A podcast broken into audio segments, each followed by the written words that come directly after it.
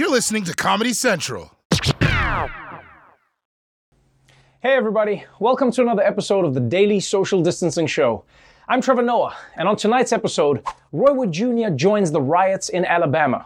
We show you how Hollywood helps the police, and then I'm going to be interviewing a young man who's caught my eye over the past few years, and I don't know, guys. I think if I leave the show, he might be able to take my spot. His name is Jon Stewart. So, before we get into that, let's catch up on today's headlines. Welcome to the Daily Social Distancing Show. From Trevor's couch in New York City to your couch somewhere in the world. This is the Daily Social Distancing Show with Trevor Noah. Ears Edition. Let's begin with the COVID 19 pandemic, the virus that's somehow been to more parts of America than Guy Fieri. Back in March, when we first realized how serious it was, a lot of people were like, damn, this might not be over until like the summer. Well, summer's here, and it turns out Corona might just be getting started. Across the country, states are shattering coronavirus records with nearly 35,000 cases yesterday in the U.S., the highest one day total in two months. Today in Florida, a record 5,500 new cases, while California has seen a 29% jump in hospitalizations in just two weeks. And in Texas, the governor sounding the alarm. Houston's Texas Medical Center reports 97% of the area's current ICU beds are filled, nearly 3 out of 10 with COVID patients. Texas Children's Hospital is admitting adults to free up beds for COVID patients. Oh, Lord, it's happening again. Just as New York's numbers started going down, the rest of the country is seeing an explosion in cases and hospitalizations. In fact, in places like Houston, Texas, it is getting so bad that they're even sending adults to the children's hospital, which is awful. These people are seriously sick. They should not be at a hospital where all the doctors are children. What? That's not what a children's hospital. Oh. And I'm not shocked this is happening. I mean, because let's be honest, much of America has treated the coronavirus the same way we treat our bodies in the winter. Yeah? We're always like, yeah, I know it's not looking good right now, but when the summer comes, I promise you everything's to be in shape. And then the summer came and things were still not looking good, and people are like, yeah, screw it. I'm still going to the beach. So, coronavirus records are being broken every day across America. In fact, right now, basically the only place where cases are actually declining is in the original epicenter of the outbreak in the Northeast, which is why New York, New Jersey, and Connecticut just announced that anyone who is entering the state will have to quarantine for two weeks. Now, that's going to be almost impossible to actually enforce. But the good news is, it already takes two weeks just to get through the Lincoln Tunnel into New York, so it kind of takes care of itself. In fact, things are looking so bad for the US that Europe is considering a ban of all US citizens until they can figure out what the hell is going on. And I see where Europe is coming from. Because we can't deny that the United States is doing a particularly bad job compared to other countries. I mean, look at this chart, right? Cases in all those other places are going down, while America went down for a little bit and then shot back up. So I guess congratulations on flattening the curve. The question is, though, why is the US doing so badly? Well, while many Americans are wearing masks and socially distancing and following the advice of health experts, one thing you cannot overlook is that there are also many other Americans who are just really, really, um, well, you know, you, you, you judge for yourself. At a commissioners meeting in Florida's Palm Beach County, anger erupted after a unanimous vote to make masks mandatory. This turned downright ugly. Here, here was the scene. And, ma'am, as a doctor, I really have many question marks about your degrees and what you really know. And I'm sorry, ma'am, but I don't think that you are worthy of your credentials. And I would ask suggestively that you go back to school and get educated. And they want to throw God's wonderful breathing system out the door. You're all turning your backs on it. You literally cannot mandate somebody to wear a mask knowing that that mask is killing people. It literally is killing people. And every single one of you that are obeying the devil's laws are going to be arrested. And you doctor are going to be arrested for crimes against humanity. Six feet, like I said before, is military protocol. You're trying to get the people to train them so when the, the cameras, the 5G comes out, what? They're, they're gonna they're gonna scan everybody. We gotta get scanned, we gotta get temperatured. Yes, it appears America isn't just dealing with a deadly strain of coronavirus, it's also dealing with a deadly strain of stupidity. If wearing masks killed people, there would be no doctors, no dentists, and no hockey goalies. Every hockey game would end with a score of 1,000 to 980. Why are we even arguing with these idiots? And this just shows you how destructive social media has been. I mean, you have random people berating qualified health professionals because of some conspiracy theory that they probably came across on their Facebook feed. You can't trust Facebook for medical advice.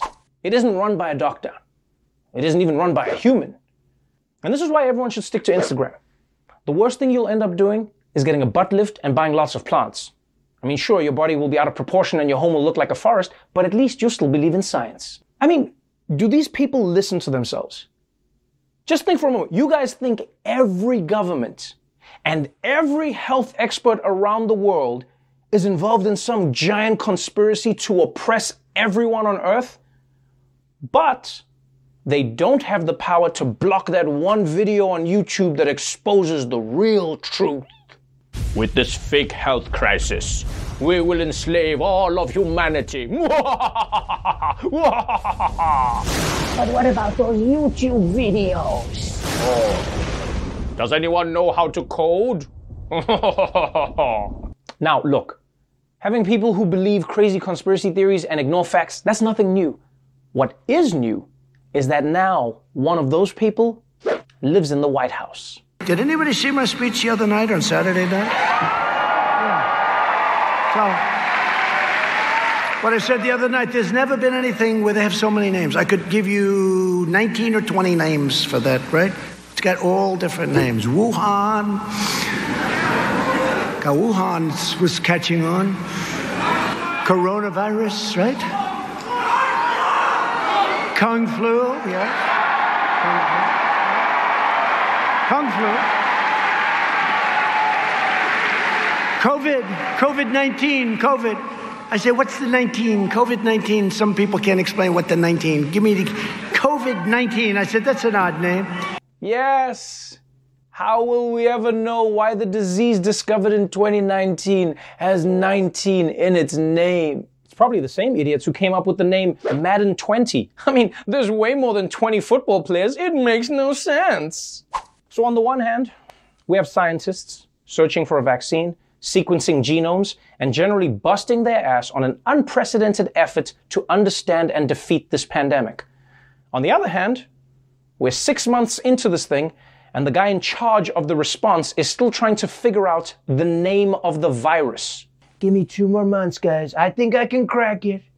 I think the one and the nine goes together. It makes 10 times 2 is 2020. That's what's happening now. I guess what I'm trying to say is you might want to upgrade to Zoom Premium because we're going to be talking in those little boxes for a while. When we come back, we'll talk about how America's problem with police brutality might be your DVR's fault. Stay tuned. Welcome back to the Daily Social Distancing Show. In the wake of the George Floyd killing, most Americans have now come to realize that the police need sweeping changes. But the question is, why has it taken so long? Why did so many people, particularly white people, think until now that police are just fine the way they are? Well, one reason is that most Americans don't actually have much actual experience with police. In fact, in a typical year, only 21% of US adults have any type of contact with police at all. So, I mean, most Americans see the cops less than Trump sees Eric. So, if people don't see cops in real life, how are they forming their opinions about the police? Well, a lot of it comes from the same way I form all my opinions about Klingons. Television, baby. Police dramas are iconic, hugely popular, and now under intense fire from activists who say these shows far too readily portray cops as good and trustworthy. I never put a hand on them. While undermining real life claims of systemic racism and abuse. Police not only consult on these shows, but they're also very aware that their portrayals impact public perception, and they have a vested interest in making sure that portrayal is positive. The 2015 study found viewers of crime dramas are more likely to believe the police are successful at lowering crime, use force only when necessary, and that misconduct does not typically lead to false confessions. Yes, believe it or not, watching cop shows makes a lot of people see the police as infallible. And honestly, I don't blame any of these people. I mean, I'll admit, a lot of my perceptions about reality have been shaped by TV as well. I believe sponges wear pants. I believe white people have no black friends. And most importantly, I believe that every kiss begins with K. Now, part of the reason it's easy for TV shows to convince people that cops are always right and always good at their jobs is because that's what we want to believe. Right? I think we can all agree that we want people who are going to enforce laws fairly and effectively so that we don't have to do it ourselves. I know I don't want to do it. Like I don't I don't want to have to find the person who stole my car. I've got other things to do. You know, I want to go look for a new car. I don't want the stress of having to find the thief because I mean like what happens when I find them? Do I arrest them? Huh? Do I throw them in prison in my apartment? Huh? Then I have to give them a job in my library and then they educate themselves and get a degree and then they turn their life around and now I'm stuck with an inspirational story in my hands. I don't need that stress. And when you watch these shows, you understand how they can shape public perception. Because according to cop shows, whenever cops are breaking the law, it's only because they have to. We can't just break protocol because we think it's right at the time and expect to get away with it. Normally, I'd agree with you. But in this case, I'd rather ask for forgiveness than permission. As you well know, we will need a warrant to search the house. Agent Callan, these are exigent circumstances. You let me worry about the legal ramifications. If I gotta bend the rules a little bit to get a bad guy off the street, I'm gonna do it. And you would too. Forget warrants. Forget the rules.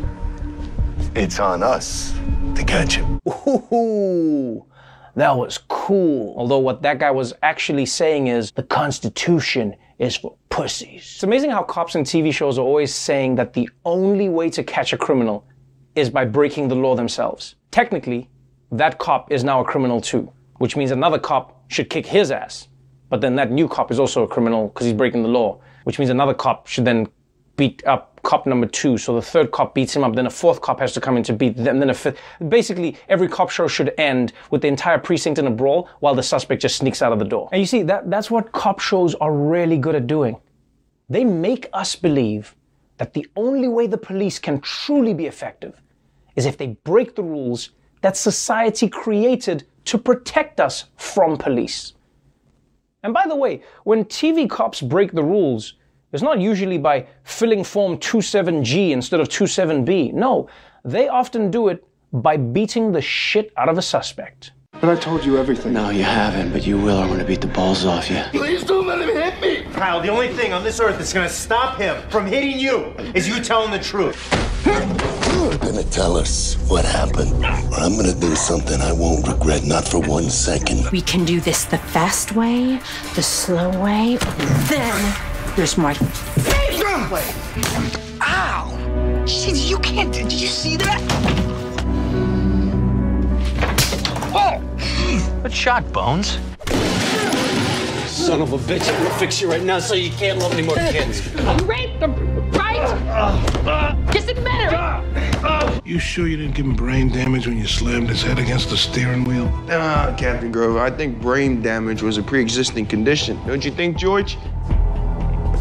I need to see a doctor. Whoa! All at once! Yeah! That guy doesn't deserve to see a doctor. He maybe committed a crime. And even if he didn't commit the crime, well, then this will be a lesson to stop him from committing one in the future. It's the same reason I plan to pre beat all my children. Because you might not have done anything yet, but I know you will. It's actually crazy how every cop show has police just regularly using violence to help them do their job. TV doesn't do that with any other profession. There aren't medical dramas where they're like, Doctor, this doesn't make any sense. The patient's lab work is normal, but his heart is failing. Well, maybe we need to smack him around a little bit and see what he knows. What? I used to be on a cop show. Every cop show makes it seem like the reason cops have to beat suspects is just because without the beatdown, they won't tell the truth. And so those beatings protect the rest of society from these lying criminals. But in real life, beating a suspect is a great way to get them to confess to something they didn't do, which means you've locked up an innocent person and you've let the real criminal walk free. Oh, and by the way, even if the person did do the crime, their lawyer can get them off because their confession wasn't legitimate because they were beaten. So beating a suspect to solve your case is like washing your computer with water. Yeah, the virus is gone, but so's your laptop. So, whether we like it or not, TV is a powerful tool that shapes how the public sees the police, shapes how the public sees the police's role in society and how accountable they should be. Because in real life, when rogue cops throw away the rule book and take matters into their own hands, it doesn't look cool like in one of the TV shows. It looks a lot more like this. The Valdosta Police Department facing a lawsuit this morning for unnecessary and illegal force after arresting the wrong suspect and reportedly breaking his arm in the process. Put your hands. What are you doing? Oh, Jesus. Oh, my God. Oh, please. Put your I hands. wasn't doing anything. Oh, my God. That's painful body cam video showing the officers handcuffing and slamming that man to the ground. That was back in February. Antonio Smith stopped for suspicious activity and accused of panhandling, but officials had the wrong man. Smith was released at the scene. Now he's filing a $700,000 lawsuit. You see?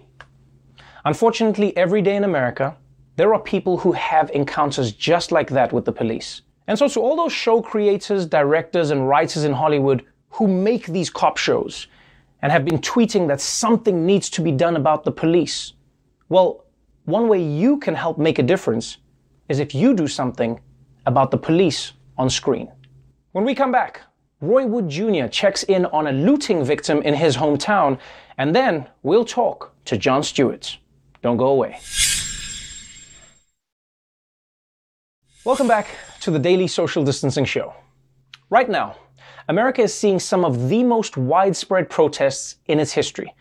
And although the vast majority of them have been peaceful, there has been some looting. Now, our very own Roy Wood Jr. went to his hometown in Alabama to bring us this story of a small business owner and her surprising reaction to people who looted her store.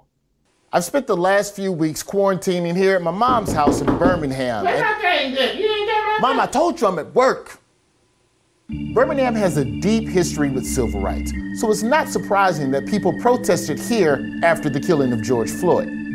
Like in many cities, some of the protests led to riots and looting of small businesses, like this optometry office run by Dr. Juanakee Adams. We've been here for years, you, you- you know, and it's just it's unnecessary. So I'm going to go and talk to her, and of course, I'm going to observe all pandemic protocols. What happened the night of the protest?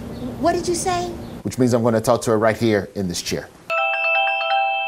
I get a call from my security company, and so I come down to find four windows broken and one of the doors broken, and they took my high-end frames. Have you asked other optometrists in the area whether or not they did this to you?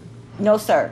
Because it seems to me the only person that would steal prescription eyeglasses is somebody that could write a prescription for eyeglasses. But, but, but, but, but, but. Now, what I am doing is, if somebody has nerves enough to bring my own frame up in here, I'm gonna have to call the cops on them. Now, I don't know what I'm gonna do when I see them on their face. We need to get a samurai sword and a baseball bat, and just anybody with glasses, just bust their ass in the face. You feel me? I feel you, and I'm gonna let you lead that march, and I'm gonna be behind you 100%. Actually, what struck me about Dr. Adams was that she seemed to feel compassion for the people who broke into her store. If they are feeling pain like this, and I have to endure something like this for a small price to pay, God will rebuild it, you know. Why were you so understanding of the people that caused all this damage to you? It must be some severe pain to, to, to, to, to execute uh, hurt in this level. You know, they have issues, you, you, you know, and they don't know how to properly channel their the anger. But peaceful pro- protesters, I, I, I'm, I'm all for that. It was okay, but just don't come tear up my shop again. Th- th- th- There you go. hmm hmm I, I done paid my price. My contribution was to get up out of my bed and throw on the first thing I could try on. Didn't even have my earrings on and come down here and assess the damage. That that that, that was my contribution. So your contribution to the struggle was all them prescription eyeglasses that they stole. Y- yes, and be and, and being up all night long. The story does have a silver lining. The day after the protest, the community mobilized to clean up Adams' store. Well, I saw an outpouring of love, not just black, not just white. I even heard a rumor there was a guy that's from Birmingham that lives in New York and somehow ended up out there with a shovel too. Similar- mm-hmm. Birmingham native and Comedy Central's Roy Wood Jr. was right in the mix. Oh, that was you! Oh my goodness! Oh, my oh, goodness! Yes, it was. Wow. So crazy. And for the first black woman optometrist in Alabama, the recent media attention has opened some doors that had long been closed. Okay, so what's next? You rebuild and you just go back to business? Well, we rebuild, but we go into business at another location. We'll be going to the, the Callahan Eye Foundation, which is one of the premier eye facilities in Birmingham, Alabama. And to be quite honest, 40 years ago, I couldn't have worked there. So it's, it's, it's progress. Okay, so let me get this straight. Your place gets vandalized, volunteers come to clean it up. Then, after the cleanup, you get offered a new residency for your eye care practice at one of the most prestigious eye care institutes in the country. Yes, sir. Yes, sir. Tell the truth. You tore it up. You tore up your own business. Tore up your own no, business no, to uh, get an upgrade to a better eye care facility. Tell the truth. No, no, no. I did not do that. No, sir. Look at the facts. I'm sorry. I, it, it's it, whatever the facts look like. It's an illusion. I need to see your bank account and make sure you ain't paid no protesters. That's all I'm saying. N- no, I ain't paid none of them protesters. Cause That's all I'm mm, mm, mm, you can ch- you can check my records. Mm-hmm. It was probably Antifa. You know Antifa? Uh, uh, no, I don't know Antifa. I got Aunt Shirley, Aunt Rose, and I got Aunt Tifa. I'll give you her number later. She's really nice. You should meet Did her. she? You think she want to get her eyes examined? This is possible. This proves that a community can rise up and come together under the worst circumstances. It also proves that I look good in glasses. Back to you, Trevor. Thank you so much for that, Roy. That was amazing. Don't go away because Jon Stewart is next. We'll be right back. Welcome back to the Daily Social Distancing Show. Earlier today, I spoke with my old boss, Jon Stewart. His new movie, Irresistible, which he wrote and directed, will be in theaters and on demand beginning June 26th. We talked about his movie and much more. Do me a favor though, look at your lens and not and not the screen. So it's no the other yeah, yeah that's closer to it. Yeah, there, there, there. That? Yeah, that's it. But don't look at you. No, don't look there, please. Thank you, Trevor. Oh man. Jon Stewart, welcome to the Daily Social Distancing Show. I've been doing press now for it's got to be a week straight, junkets and everything fr- from the same space, and this is how I've been doing it. and for the first time since I've been doing this, someone had the decency, the kindness to go. You might want to look at the camera. Yeah, but this is like uh, you know what? It's like the it's the common new. It's like a thing people don't realize because our screens and cameras. I feel like someone needs to put them in line because this is not how we talk to each other. This so is- I. Yeah, you you normally look at a person. this, I, I want to look at you. I want to do it like they imagined it in the science fiction movies in the 70s, where you would do the video call and your head and my head No. talking. No, no, no, no. I've come to realize that like all the things that we learn from science fiction in the movies, it was very ambitious, but we've got like very, you know, like you know, like if you grew up with poor parents, they would always bring you a very um, like cheap version of the cool thing you wanted as a kid. That's the future we live in now. That's so we were like, imagine if you could talk to someone through a screen. They're like, okay, you can't do that, but you can look off at them and seem like you don't know where they are and communicate effectively. That's basically what we do. Where are you right? Like, what is this? What is this room behind you? I'm in my attic. Yes. This is the room uh, when my children were younger. Uh, this was their playroom. And so they did a lot of doodling, or their cousins did, because this is where they would come up with their cousins. And then they grew up and decided, you know what? I'm just going to stay in my room, quarantine or no quarantine. Uh, and you're going to go up into the attic. So that's what we've done. It's funny because, uh, like, it's it's beautiful now that I know it was your kids who did that, but it almost looks like the same graffiti that's on like the Confederate monuments around America. It looks like you let people practice the graffiti at your house before they go to the monuments so they can get it right. Antifa has infiltrated my attic. There's a big problem here. Uh, I'm doing the best I can, but they are rabble rousers. and uh, as you can see, uh, they have decided that uh, this wall must. This is the Berlin Wall, and they are going to take it down. What do you what do you what do you make of all that? Like like honestly, because you know like I mean, this just like the Confederate monuments, like every statue coming down. I mean, it started with Confederate statues. It started with you know like racist people from history. Then we started just seeing you know statues coming down of like people who fought for the the, Union and people who fought against slavery and uh, you know like what do you make of it? Are we just should we just get rid of statues? What's going on? What you'll find is if you don't allow regular order to take down the statues that represent uh, the insurrection that tried to destroy this country and preserve the institution of slavery. If you make that impossible to do through pleading, uh, peaceful entreaty, and all that, you're going to end up with a spasm. Look, people shouldn't have for 100 years. The statues are not from the Confederate era, they're from the Jim Crow era. They're from right. the era when they right. built them to say, just so you know, I know uh, they let you go, but I just want to make sure everybody understands. Like, we will still subjugate you. I hope that's you know, and and bring fear into your lives. So, you know, because these statues are not. It, people say like you're erasing our history. Which, by the way, I don't remember the conservatives during the Iraq War when the Saddam Hussein statue fell in Baghdad. I, I don't recall Republicans at the time going, big mistake you don't want to erase your history. That's your history. Leave it be. So, you know, the, the, the, the plaque on the statue is not history. It doesn't say, this motherfucker thought that he should fight a war to ensure uh, that he could have slaves on his plantation, yeah. that he could still benefit. And that, and then we put it up to instill fear in the people that we kept as, as slaves and, and their uh, descendants. So this should have been done in short order by a normal functioning society years ago. You know, you, you say you say something interesting, and that is a normal functioning society. It feels like normal functioning and society are three words that are very quick, quickly slipping away. All over the world, people are dealing with the same thing, that is coronavirus. But I honestly believe that America might be the only country where it's seen as a political issue as opposed to a pandemic.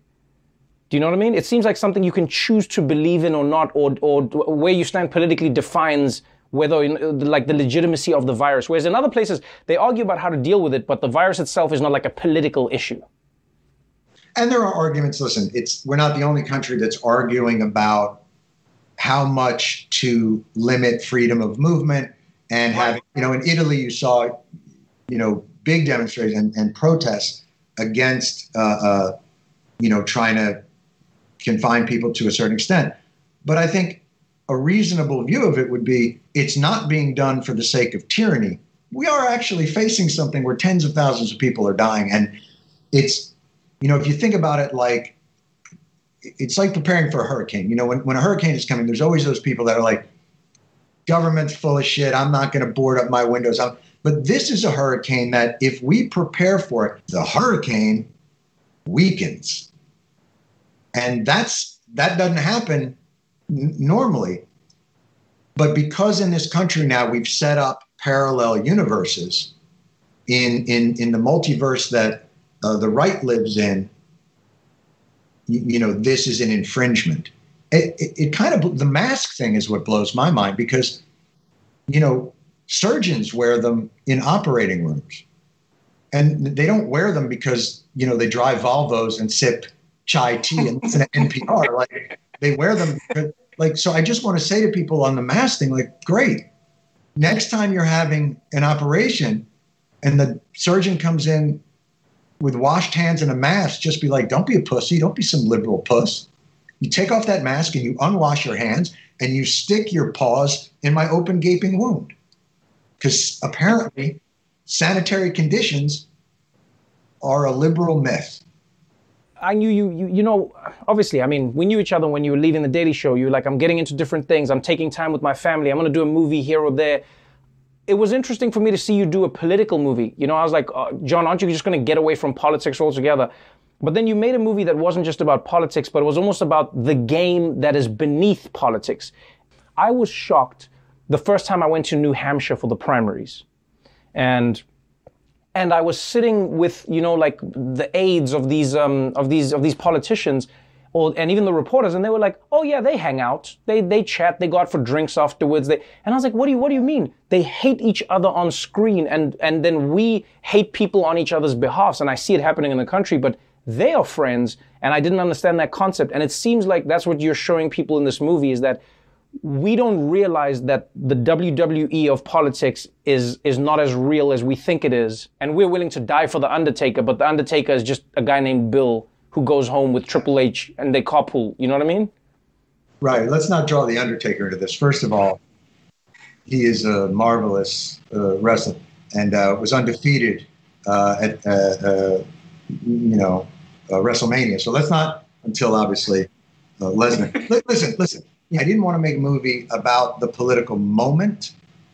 Right. I feel like that's the Daily Show, and that's what you guys do so well. Is you do the weather. Every night you come out and you talk about the political moment, and you bring the funny and the insight and the context to the political moment. I really wanted to think about it as the climate and the system, and that idea that we have kind of created this complex of media and, and moneyed interests and politicians, and they all work and enrich each other, and there's very little accountability, and it grows in you know those types of symbiotic structures don't dismantle themselves. Here's this system with its own inertia and energy and self-interest and incentives to entrench itself and to grow itself. And it's really at odds with any relevant facts on the ground. Or, or the system we have in place to elect people is almost working antithetically to the system we have in place to try and govern people. And we don't really have a robust governance system, but we've got an incredibly enriching and robust and corrupt and corrosive system of elections, of, of campaigns, and of influence. So, do you see a change? Do you see an end where you go like, "Oh no, th- th- it's something is going to happen that shuts this all down"?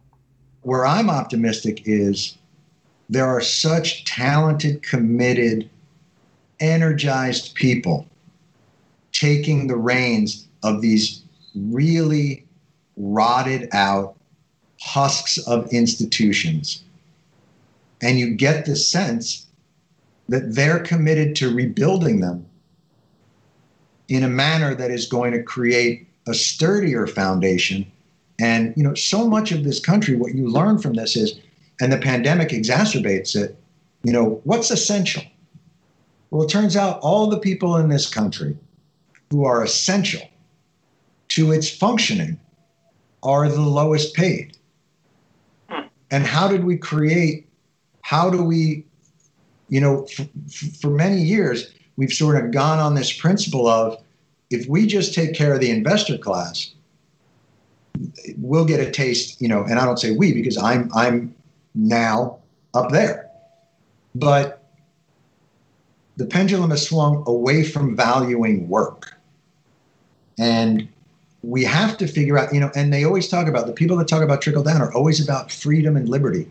Well, what's more liberating than not having to worry about your health insurance being tied to your job or working really hard but still having to use food stamps? Like that's not freedom. And we have to find a way to make those in this country who are essential to give them more liberty. And more liberty comes from being able to live a life that is built on granite and not on quicksand I could talk to you forever, my friend. Thank you so much for joining us again. I hope everyone watches the movie. I hope you're having fun. I hope you're staying healthy. I hope you're loving your family and your kids uh, and enjoying yourself. And let me say, this to you. may I have a moment? Yeah, of course. Uh, I'm so impressed by everything. Oh, I'll say it up here. I'm looking at your face, but I'll look into the camera. I'm just so impressed by everything that you guys are doing, and the insights of the show, and the hilarity of the show, and the it, it's just it's it's magnificent. And I I just wanted to tell you, just I know what goes into making it, so I am impressed for the right reasons because of, of how hard I know that it is and how beautifully you're doing it. The only thing I would say is, do you have to do it so handsomely? That, the handsomeness, if I may, feels a little bit like a personal attack. The other stuff I, I love, but if you could do the show without dimples, I'm just saying. I will I will pass these comments on to management and uh, we'll see what we can do. Jon Stewart, thank you so much for joining us on the show. I hope to see you again. Look after yourself. You look after yourself too. Take care of yourself. Take care. Thank you. Thank you, buddy. Bye bye. How do I now? I don't even know how to hang up. So. Thank you so much for that, Jon. Well, that's our show for today. Now, as you may know, June is Pride Month, and right now, we want to highlight charities that are making a difference for LGBTQ people of color. Uh, associations like the National Black Justice Coalition, which advocates for federal policies that fight against racism and homophobia. If you'd like to help them and you'd like to join in, then please donate whatever you can. And if you'd like to help specifically in New York, well, then what you can do is donate to the Audre Lorde Project. What they do is help LGBTQ communities of color fight for their rights to organize for change. The Daily Show with Trevor Noah, Ears Edition. Watch The Daily Show weeknights at 11, 10 Central on Comedy Central and the Comedy Central app. Watch full episodes and videos at thedailyshow.com. Follow us on Facebook, Twitter, and Instagram, and subscribe to The Daily Show on YouTube for exclusive content and more. This has been a Comedy Central podcast.